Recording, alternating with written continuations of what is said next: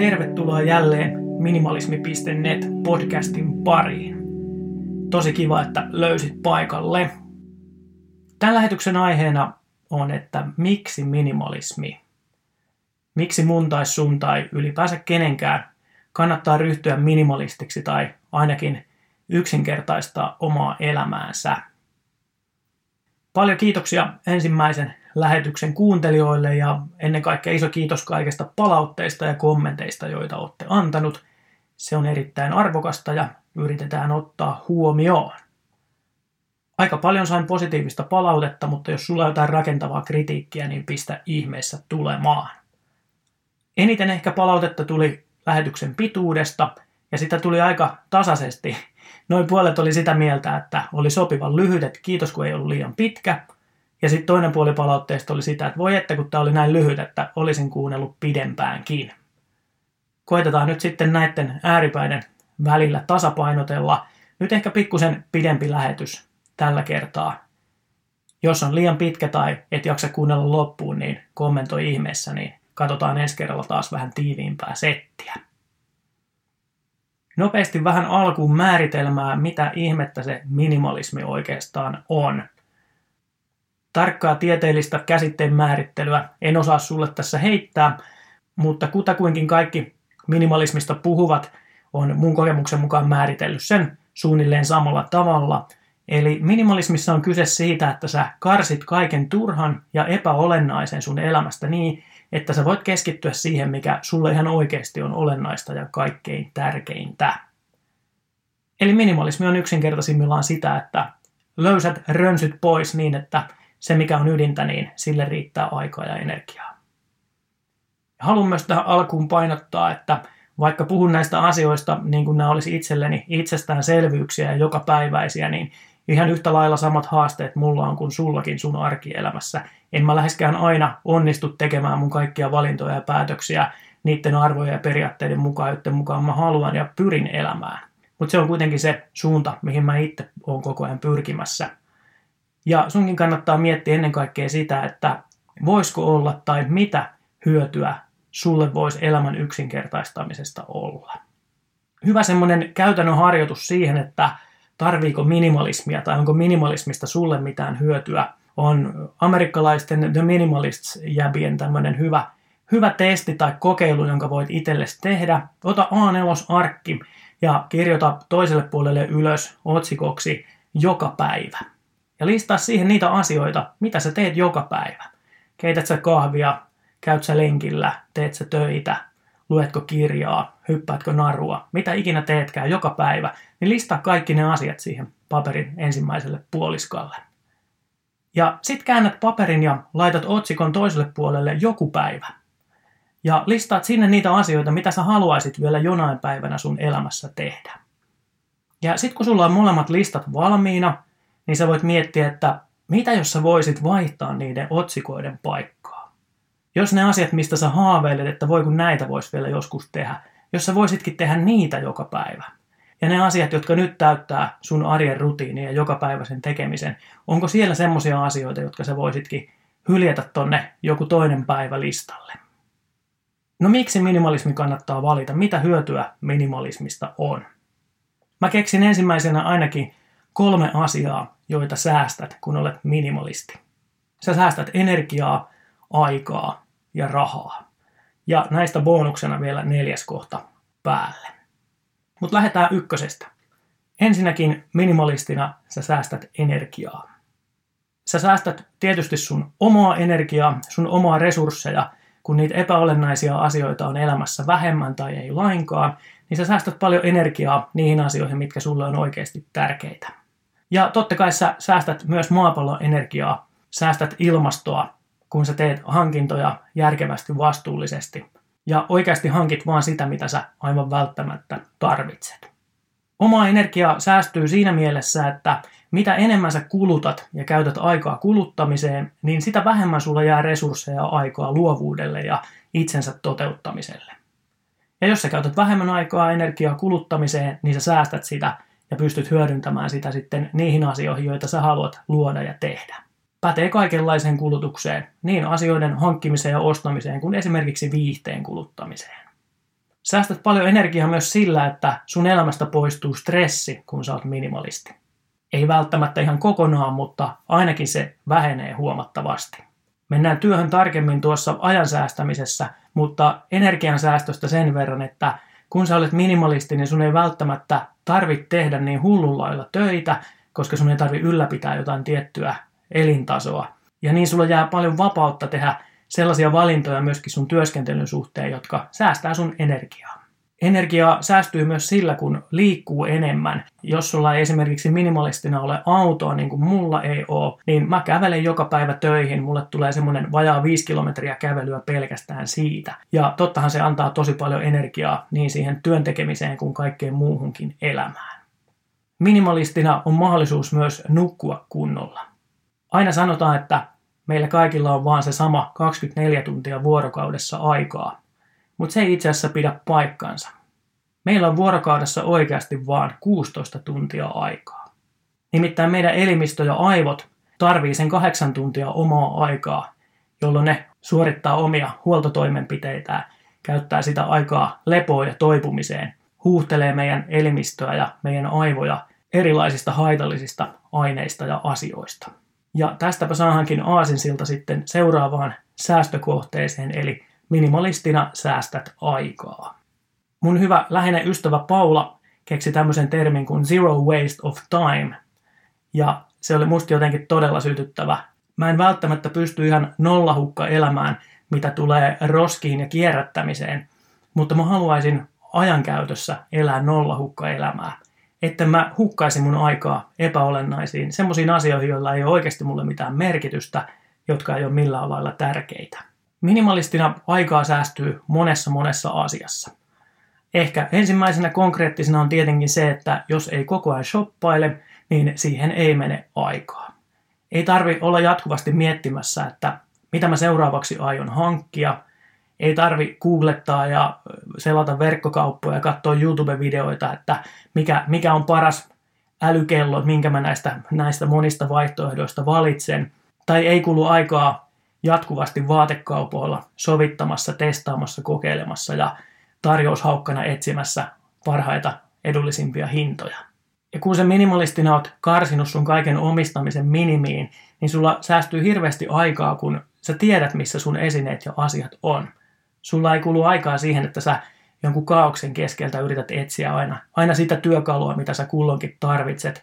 Tai, tai siihen, että sä tiedät, että sulla on jo kolme sellaista tietynlaista jakoavainta, mutta sä et löydä niistä yhtäkään ja joudut ostamaan neljännen. Ostamiseen kuluva aika ei koskaan ole kuitenkaan pelkästään sitä, mikä menee siihen itse hankkimiseen, vaan kun sä ostat jotain tai päätät ostaa jotain tai ajattelet, että sä tarvit jotain, niin kannattaa pohtia, kuinka paljon sen asian tai esineen ylläpitoon sitten kuluu aikaa. Pitääkö sitä jotenkin huoltaa tai käsitellä erityisen varovasti? Pitääkö sitä säilyttää tietyllä tavalla? Pitääkö sitä puhdistaa tai siivota? Yllättävän paljon aikaa voi säästyä. Sen lisäksi, että sitä ei mene siihen ostamiseen, niin siihen, että sitä ei kulu siihen ylläpitämiseen. Jos ajatellaan vaikka autoa, niin sitä pitää säännöllisesti huollattaa, pitää vaihtaa renkaita, pitää vaihtaa öljyjä, pitää käyttää katsastuksessa, pitää tankata ja pestä joka välissä. Jos sulla on kaksi autoa, niin sulla menee tuplasti sama aika näihin asioihin. Ja vielä aikaa kuluu myös siihen, että jos sun pitää sitten jossakin vaiheessa hankkiutua siitä ostamastasi asiasta eroon. Pitääkö se kierrättää, voiko se myydä, annetaanko se jollekin eteenpäin. Siihen ja senkin pohtimiseen kuluu aikaa. Yksi iso ajanhukka nykypäivänä meillä kaikilla on varmasti sosiaalinen media. Facebookin selaamiseen ja muuhun voi kulua aika paljon aikaa, usein hyvinkin huomaamatta. Ja kun sä rajoitat sitä sosiaalisen median käyttöä, niin yhtäkkiä työt sujuu paljon paremmin, koska ei mene aikaa puhelimen selaamiseen kesken töiden. Yhtäkkiä on enemmän aikaa ihmissuhteille, tavata ystäviä, viettää aikaa perheen kanssa – antaa sitä lapsille, tehdä niitä asioita, mistä lapset tykkää, kun laittaakin sen puhelimen pois. Tai jos tilanne on se niin kuin meillä välillä, että lapsetkin tykkäisi vaan olla sillä puhelimella, niin se välillä vaatii vähän eforttia, että laitetaan kaikki puhelimet pois ja tehdään jotain mukavaa yhdessä. Mutta se ehdottomasti kannattaa. Jos on vaikea rajoittaa sosiaalisen median käyttöä, niin voit miettiä asiaa sillä tavalla, että jokaisella sekunnilla, minkä sä käytät vaikka Facebookin selaamiseen, niin sä ruokit hirviötä. Sä ruokit addiktion algoritmimonsteria, joka on kokonaan luotu sitä varten, että se pitää sut koukussa. Että se saa sut palaamaan uudestaan ja uudestaan ja selaamaan aina vaan ja enemmän. Koska toi algoritmi elää siitä datasta, jota sä jätät jälkeesi. Ei pelkästään siitä, kun sä tykkäät jonkun päivityksestä tai kommentoit jotain, vaan siitä, kun sä selaat Facebookia. Sä ruokit tuota algoritmia sillä. Se seuraa, että mitkä asiat sä ohitat, minkä kohdalle sä pysähdyt, mikä saa sut toimimaan, minkälaisia tunteita sussa pitää herättää, että sussa saadaan jonkunlaisia toimintoja aikaiseksi. Tästä oli nyt liitteessä todella hyvä Addiktion algoritmi-artikkeli. Mä linkkaan sen tonne SoundCloudin kommentteihin, niin jos et ole aikaisemmista lukenut, niin suosittelen ehdottomasti. Tämä sosiaalinen media on mullekin edelleen ehkä isoin aikasyöppö, ja mä haluan sitä omalta osaltani rajoittaa ja on jo paljon rajoittanutkin. Mutta koska tykkään äärimmäisyydestä ja erilaisista projekteista, niin niin kuin viime vuonna pelattiin yhdessä marraskuun minimalismipeliä suht isolla porukalla, niin mä haluan haastaa sut tänä vuonna marraskuun digimalismipeliin. Eli rajoitetaankin omaa sosiaalisen median käyttöä. Tähän palataan myöhemmin, mutta voit alkaa jo henkisesti valmistautumaan. Miltä tuntuu ajatus marraskuu kokonaan ilman sosiaalisen median käyttöä, tai ainakin rajusti rajoitettuna. Mutta nyt kun sä kuitenkin edelleen selaat sitä Facebookia tänäänkin, niin jos et ole vielä tehnyt sitä, niin käy tykkäämässä minimalismi.net Facebook-sivusta. Siellä on melkein tuhat tykkääjää ja kun saadaan tonni täyteen, niin mä haluan arpoa mun lempi minimalismikirjan eli Fumio Sasakin Goodbye Things e-kirjaversiona. Sitä saa sitten joko Android- tai iOS-laitteille. Käy tykkäämässä sivusta ja tykkäämässä tuosta päivityksestä, niin osallistut mukaan arvontaan. Sosiaalisen median lisäksi tietysti kaikkea muutakin koneiden käyttöä on hyvä ja ainakin syytä miettiä niiden rajoittamista. Esim. Netflixiä, pleikkarin peluuta, telkkarin katselua. Kun sä vähennät viihteen kuluttamista, niin yhtäkkiä sulla on paljon enemmän aikaa käydä lenkillä, lukea kirjoja, käydä vaikka elokuvissa, mennä teatteriin tai museoon. Aikaa on yllättävän paljon, kun sitä ei käytä ruutua tuijottamalla. Ja minimalistina myös töissä sä voit säästää tosi paljon aikaa – kun sulla on yksinkertaiset, järkevät rutiinit, joku luotettava järjestelmä, mihin sä kirjat kaikki sun tekemiset niin, ettei sun tarvi muistaa niitä ulkoa. Ehkä jonkunlaista getting things done-ajattelua. Inbox zero niin, että sun sähköposti ei tursua posteja, jotka huutelee sun nimeä ja kaipaa sulta mahdollisesti jotain tai sitten ei, vaan sulla on tyhjä inboxia sitä mukaan, kun sä saat sähköpostia, niin sä reagoit joko niihin välittömästi tai hyllytät ne eteenpäin. Mielettömän paljon ajan ja energian säästöä. Ja ylipäätään minimalistina sun ei ole pakko olla koko ajan töissä, koska sä et välttämättä tarvi koko ajan lisää rahaa. Kun sä pystyt tyytymään sopivaan elintasoon, sun ei tarvi jatkuvasti juosta oravan pyörässä rahan perässä ja silloin voi ehkä tehdä lyhennettyä työaikaa tai lyhempää työviikkoa. Tai totta kai, jos sä epäilet olevas niitä, jotka todennäköisesti kuolinvuoteellaan viimeisenä ajattelee, että hitto olisinpa tehnyt vähän enemmän töitä elämässä – niin sä voit totta kai käyttää kaiken minimalistina säästäneesi ajan myös siihen työntekoon. Ja kolmas asia, miksi kannattaa olla minimalisti, on just toi, että sä säästät rahaa. Vanha Fight Clubista tuttu totuus. Käytkö säkin sen takia töissä, että sä voisit ostaa asioita rahalla, jota et ole ehkä vielä ansainnut visakortilla, että sä voisit tehdä vaikutuksen ihmisiin, joista sä et oikeasti edes pidä. Tämä on vaan korostunut nykyaikana Instagramin ja muun sosiaalisen median kautta, hirvittävä pätemisen tarve meillä kaikilla näyttää, että meidän elämä näyttää tosi hyvältä ja me ostetaan ja omistetaan hienoja asioita.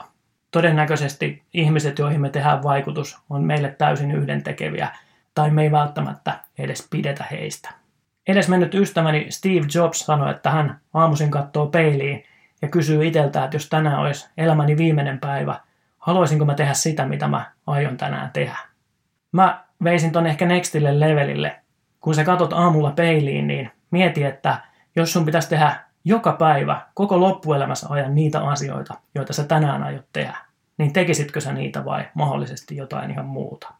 Kun ei osta mitään turhaa, niin silloin rahaa ei tietenkään mene hukkoa ja siinähän sitä säästyy. Ja kun et sä osta jotain uutta vekotinta tai uutta vaatetta, niin silloin sä et myöskään tarvi sitten siihen yhteen sopivia lisävarusteita tai uutta käsilaukkua ja kenkiä kun et tarvi lainaa, etkä käytä luottokortteja, etkä pikavippejä, niin sun ei tarvi maksaa korkoja eikä kuluja niistä. Puhasta säästöä. Jos sulla on vähemmän tavaraa, niin sä voit myös muuttaa pienempään asuntoa ja säästää asumiskuluissa. Kun et varastoi älytöntä määrää vanhaa roinaa, niin sä et välttämättä edes tarvi varastoa. Ja kun sä karsit sun omistukset minimiin, niin jos yhtäkkiä tulee semmoinen hetki, että sä ihan välttämättä tarvit jotain, mitä sulla ei ole, niin todennäköisesti sä saat sen hyvin kätevästi ja edullisesti vaikka torista tai jostain Facebook-kirppikseltä. Ja sitten kun sä et enää tarvi sitä, niin sä saat siitä äkkiä sama hinnan, kun sä myyt sen jälleen eteenpäin. Voit soveltaa esimerkiksi tämmöistä 20-sääntöä, eli jos on jotain, mitä sä saat alle 20, alle 20 minuutissa, alle 20 kilometrin sisältä, niin miksi sun kannattaisi varastoida sitä itse ja pitää varastotilaa sen takia? En tietenkään kannusta mihinkään kertakäyttökulttuuriin, mutta oikeasti me varastoidaan paljon semmoisia asioita, mitä me tarvitaan tosi harvoin. Mä muistan, kun mä sain ajokortin, niin Faija sanoi mulle, että sitten kun ensimmäinen autokuume iskee, niin muista aina, että jos et osta, jos et omista autoa, niin voit ihan milloin tahansa mennä ihan minne tahansa taksilla ja oot aina silti taloudellisesti plussalla. Ilman autoa säästää älyttömän paljon rahaa.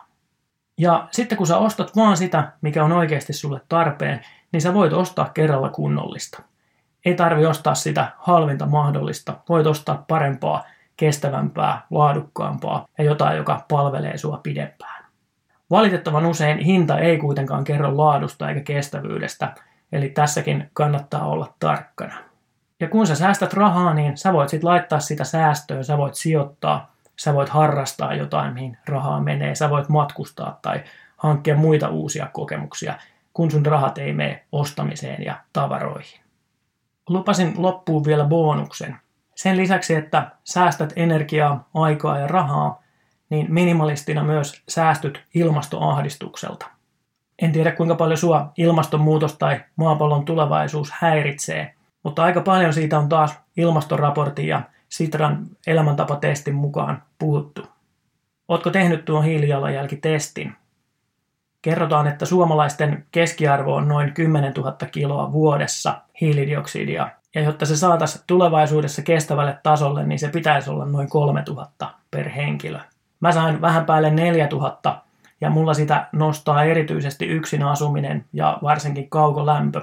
Meillä täällä Seinäjoella vielä kaukolämpö tuotetaan turpeesta, joten ollaan todella kärkikahinoissa hiilidioksidin tuottajissa. Siinä on mulle taas yksi hyvä syy lisää muuttaa Seinäjoelta Helsinkiin. Käyppä tekemässä tuo testi, jos et ole vielä tehnyt, laitan siihenkin linkin tonne kommentteihin, niin voit käydä testaamassa, että minkälaisella tasolla sun hiilidioksidin tuotanto on. Ja jos se on esimerkiksi siellä 10 tonnin tuntumassa, niin voit toki miettiä, että pystyisitkö tiputtamaan oman kulutuksesi kolmannekseen siitä. Ahdisti sua sitten ilmastonmuutos ja maapallon tulevaisuus paljon tai vähän, niin minimalistia ahdistaa vähemmän. Joten siinäkin yksi hyvä syy olla minimalisti. Kiitos jälleen podcastin kuuntelusta. Anna taas palautetta, oliko pituus sopiva, oliko sisältöä liikaa tai liian vähän. Arvostan myös, jos tilaat ja tykkäät ja kommentoit, mitä mieltä olit muuten tästä lähetyksestä. Mukavaa viikonloppua ja palataan jälleen asialle. Moikka!